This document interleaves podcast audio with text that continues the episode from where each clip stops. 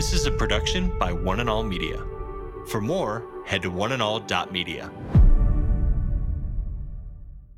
If you're in the Christian creed, it says that you live and you work for the purpose of improving the lives of others. Now, there's nothing wrong with enjoying moments with your family, special moments of vacation, travel. That, that's not the point. Your ultimate point should be to look for opportunities to improve the lives of someone else. Today. Today. Today, Today with Jeff Vines, We are taking the gospel to the world. pastor, apologist, and Bible teacher. One truth that will be delivered in love and compassion, connecting every one person to all that God has promised them.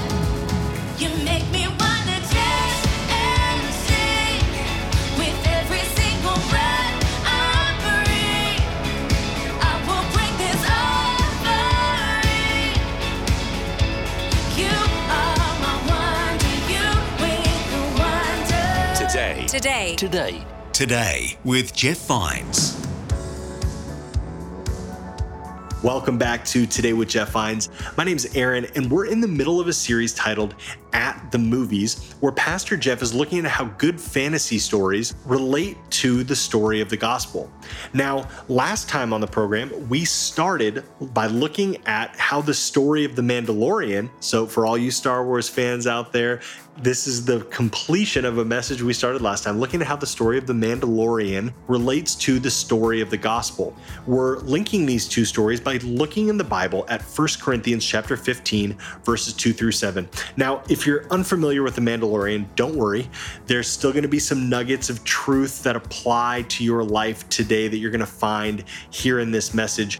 And if you want to go back and listen to the first part of this message, you can find it by searching wherever you listen to podcasts. Search for Today with Jeff Vines, and you'll be able to catch up there. For now, let's join Pastor Jeff as he continues to explain how good fantasy stories relate to the story of the gospel.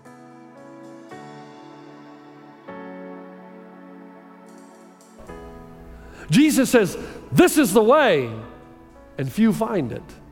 So keep your eyes, I told him, on Jesus. Keep your mind on the narrow way. Keep your feet traveling in the right direction, for this is the way, and it is narrow. Honor, living a life of integrity. You are who you say you are. Strength, living a life of distinction, a life that compels others to follow. And I love this third category. Stay with me. Loyalty. Loyalty to one's own family. It has two parts to it. The first part goes like this in the Mandalorian Creed loyalty to the Mandalorian by way of honoring their values. So, in other words, to violate the Mandalorian code is not only to violate yourself, but to violate the entire clan. There's no I in the code, there's no individualism. Everything you do reflects the entire clan. Now, as I got into season two and I started noticing how the writers were writing the narrative, I thought, my goodness, this is ridiculous. This is like the Bible. In one episode of Mandalorian, he meets a man who's wearing a Mandalorian suit, but the man's not a Mandalorian. See, you got to take the creed to wear this suit. Mando immediately demands that he give the suit over because he's not taking the Mandalorian creed. Everything he says and does reflects the Mandalorian clan, but he's not truly a Mandalorian because he's not taking the creed. He just looks the part on the outside, but inside he's not the real thing. Does that sound familiar? In fact, if one's actions did not bring honor to one's clan, he was, you ready for this? Excommunicated. He was called Dar'manda. Here's the question When you're in the middle of a temptation, when you're in the middle of doing something you know is not right, do you ever stop and say this? How will this make my clan look? Do you escape the uh, individualism and say, what I'm about to post here online will make the Christian clan look really bad? What I'm about to say here, where I'm about to go, what I'm about to do, what I'm about to like, those who know that I'm part of the Christian clan, if they see that, I will bring shame to the name of Jesus. What if every time when you had a tough decision to make, that's how you approached it? How will this make the Christ following family look? The second thing about the Mandalorian Code you're required to protect, serve, value, and sacrifice for one's own clan. So if I'm a Mandalorian and I notice another Mandalorian or a foundling, an orphan who needs my help, then I am responsible to do whatever it takes to protect them and serve them, including sacrificing my own life. Seriously, folks, what does this sound like? Galatians 6:10 Therefore, as we have opportunity, let us do good to all people, especially to those who belong to the family of believers. We are compelled to take care of our own. Did you know that? How many of you remember Chuck Colson? Now you're showing our age here. I bet those of you who haven't seen Mandalorian know who Chuck Colson is. He was a personal counsel to President Nixon from 1969 to 1973, actually responsible later in life for beginning what is known today as prison ministry. But he was also the central figure in the Watergate scandal. He was sent to prison for one to three years. He had become a Christian before he began serving his time. But unfortunately, shortly after he was incarcerated, Colson received the news that his father had died, that his son had been arrested on narcotics charge, that the Virginia Supreme Court actually revoked his license to practice law, that his wife Patty was sinking into deep depression, and Colson still had two more years on his sentence. True story, this is fascinating. Al Quie, a veteran congressman from Minnesota, one of the most respected men in Washington, discovered an old statute that could possibly allow him to serve out Colson's sentence so that Colson could return and take care of his family. And he offered to do exactly that. In fact, not only Al Quie, but three other men in high position in Washington offered to do the same thing. Now, Colson obviously would not allow it, but he said, That kind of Christian love and care revived my sagging spirit. And he wrote, It was almost more than I could possibly imagine. This love of one man for another, Christ's love. Al Quie would give up his whole career. Doug Coe would lay down his life. Graham and Harold, too. And this day I knew him as I never before. Him is Christ. I'd felt his presence all right, but now I knew his power and love through the deep caring of four men. Is this not how a family operates, though? I mean, seriously, we fight each other within, but if someone from the outside comes in, we gather together, we rally the troops. We would never let, if we're a real family, if the church was a real family, we would never let somebody in our family suffer hardship. We would never allow them to go without food or clothing or medical care. We would never allow them to go unprotected against those who would try to cause harm. That's what you do for your family, your brothers, your sister, your mother, right? You sacrifice for your family. No one's ever left behind. You die for them if necessary. Now, some of you might say, well, Pastor Jeff, if that's the kind of people you had over there at One and All Church, then I'd be the first one there. And I would say, no, you wouldn't, because you'd ruin it. See, we don't have family like that because we're not family like that, and we're, we don't have friends like that because we're not friends like that.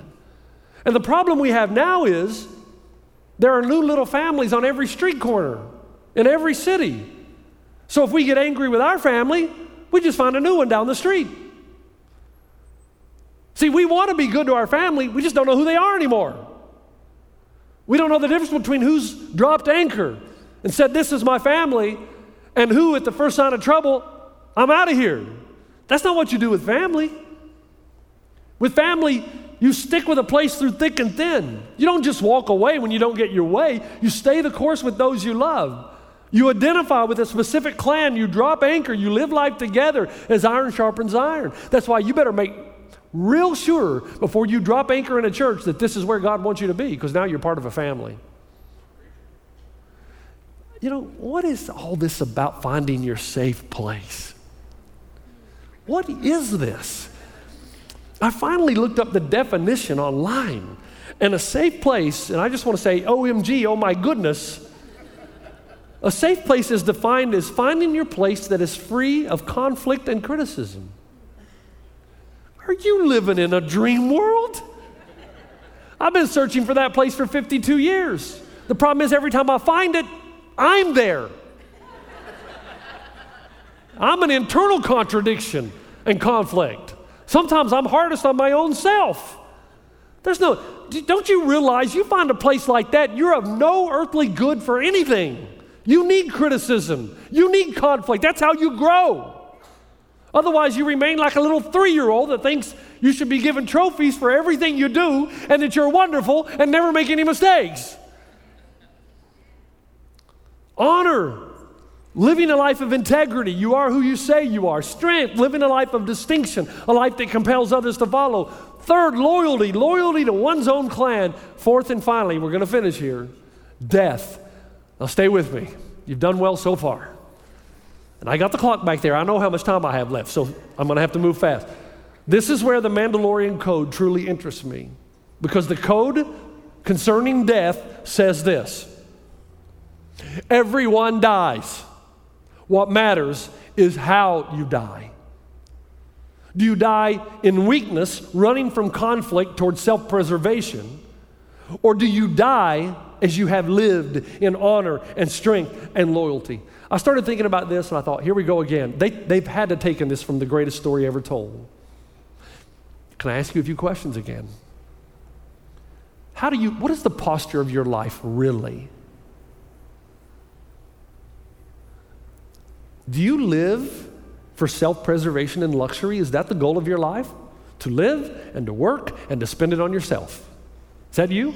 That's not the Christ creed, man.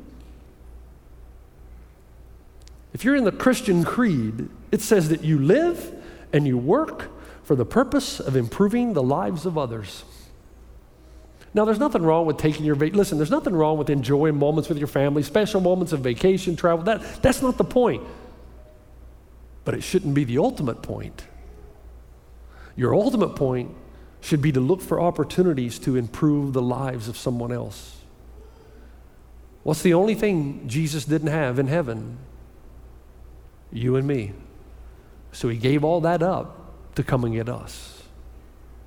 How do you respond when God brings somebody across your path that needs a family member to pick them up, save them, restore them?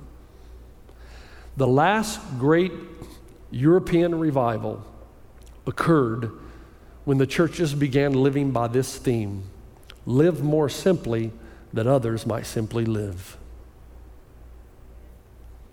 Do you know what the creed of the Christ follower is? Two passages Matthew 10 38. Whoever does not take up their cross and follow me is not worthy of me. Whoever finds their life will lose it, and whoever loses their life for my sake will find it. Do you know what that means?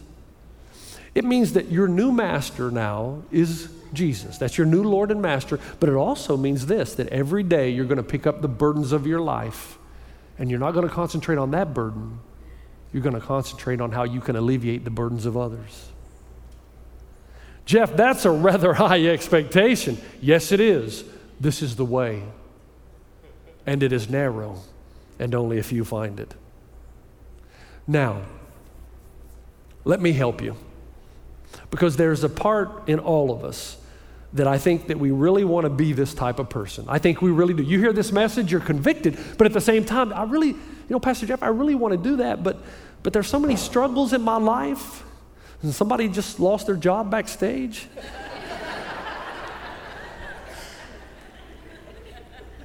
and I think I can help you. I think I can help you.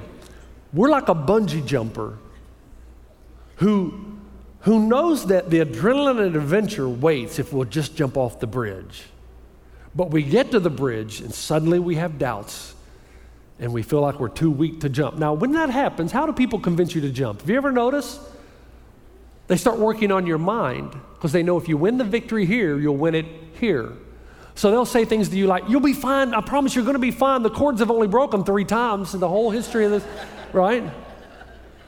Or seriously, you have to do this. If you don't do this, you're going to live the rest of your life with regret. You're going to wonder, what would it have been like had I jumped off the bridge? Or sometimes, you know, they'll, they'll really go for the jugular here. They'll say something like, dude, an 80 year old man just did this last week. Or, sister, an eight year old boy did this an hour ago.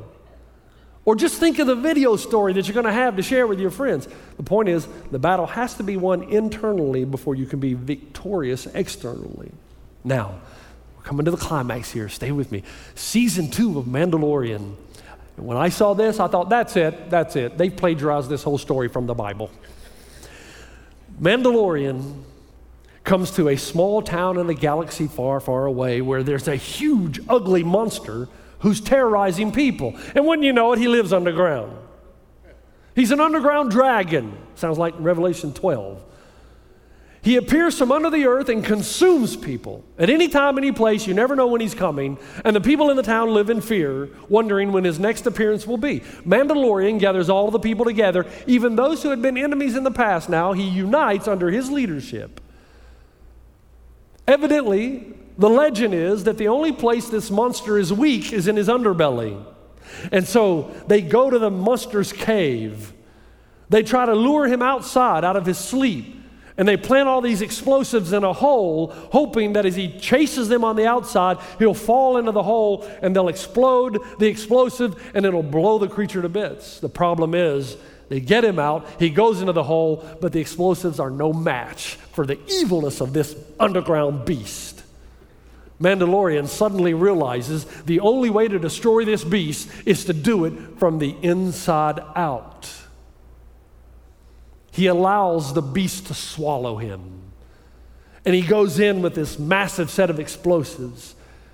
And then when he's swallowed, he drops them off inside. And then he uses his high powered laser to fight his way out. And the beast regurgitates him. He comes on the outside when he's in clearance, he pushes the button and blows up the belly of the beast from the inside, and he's destroyed.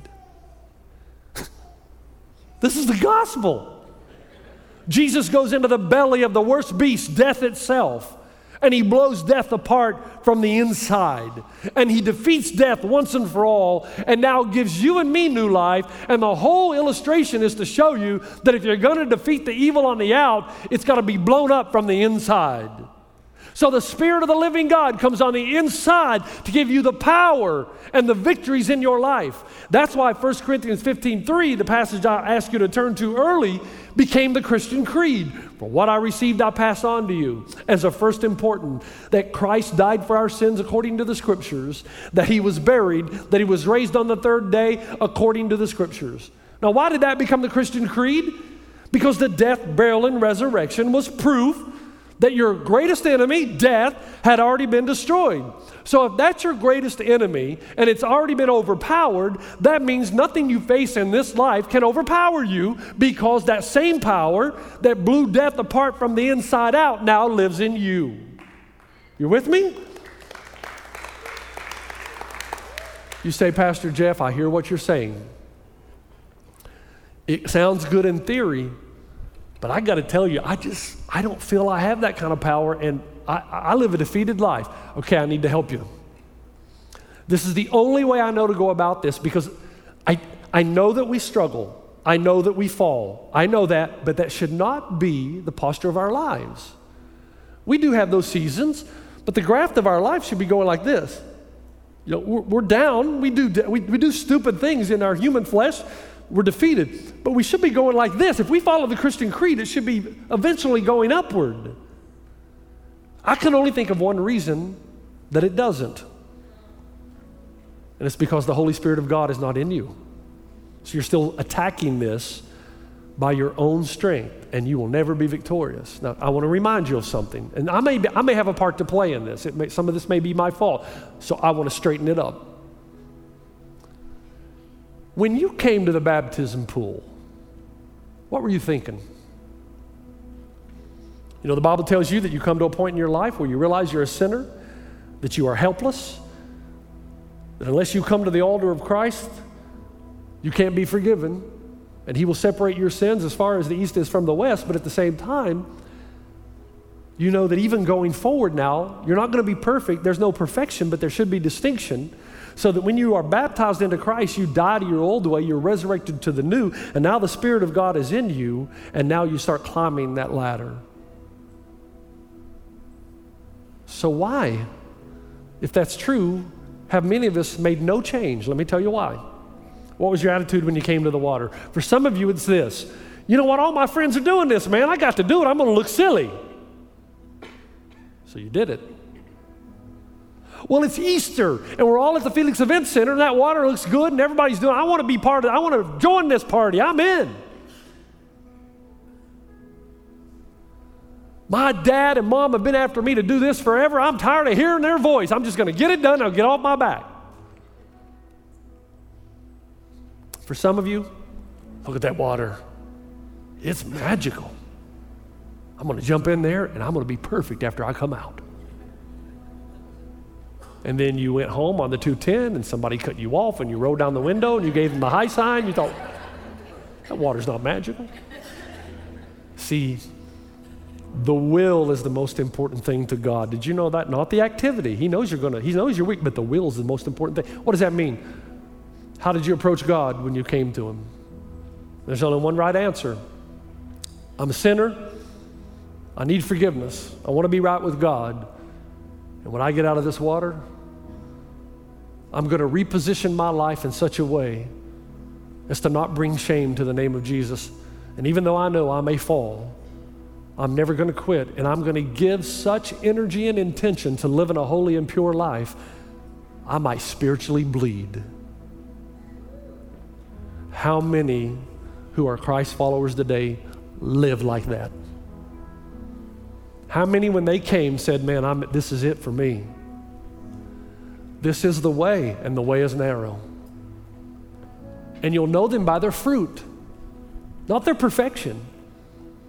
But man, if you came out of that water and you, don't have a passion to be with the body of Christ, you don't have a passion for worship, you don't have a passion, you just kind of think that you're going to get Jesus involved in the things you really want to do in your life. He's not the Lord of your life, He's a magical formula, and He will not have it. Jeff, what are you asking me to do? Go back to the beginning, go back to fundamentals. If this is you, and you feel like you've never had a heart change, I'm asking you to go back to fundamentals. I'm asking you to go back and reconsider. Am I questioning your salvation? No, that's not my job. That's judgmental. Only God knows your heart. I'm simply telling you this. If it's true that you have no power in your life, if it's true there's no real passion in your life, if it's true that church and being with people is just something that you do socially, but there's no real movement of the hand of God in your life, there's a problem. Go back to the beginning. Go back again. Drop on your knees. God, I'm sorry. I don't know what I did, but I want to get it right this time. And for some of you, it might mean you go back to the water. Not that you need a second baptism, but you need to go back to the water in the real heart and frame of mind. That when I go into this water, I'm changing the way I live. For some of you, you've never taken the Christian creed. That uniform you're wearing looks good but you've never taken the creed, and that's why you struggle. Pray for me as I pray for you. Go back to the beginning. All who call on the name of the Lord shall be saved. Repent and be baptized, every one of you, in the name of the Father, the Son, and the Holy Spirit, and I will be with you even to the end of the age.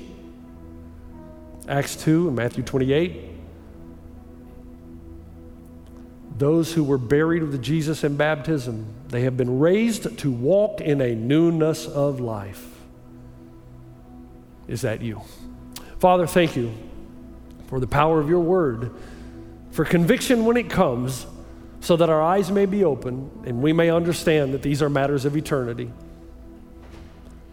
It is our prayer that we would never judge anyone. We don't know a person's heart, only you know the heart.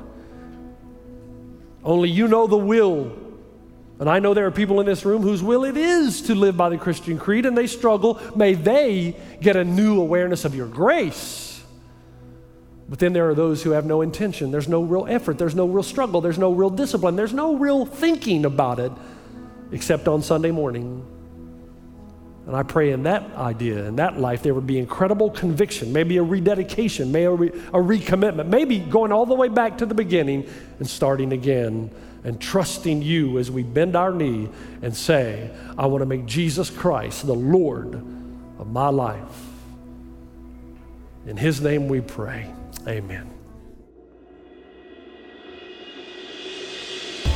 You've been listening to Today with Jeff Vines. Next time, we'll bring you a new message from Pastor Jeff. You can listen to more messages like this. Just search for Today with Jeff Vines wherever you listen to podcasts.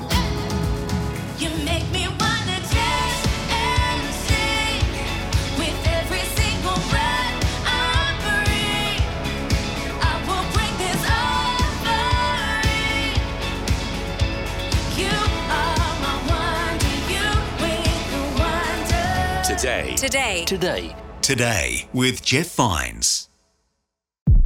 This is a production by One and All Media. For more, head to oneandall.media.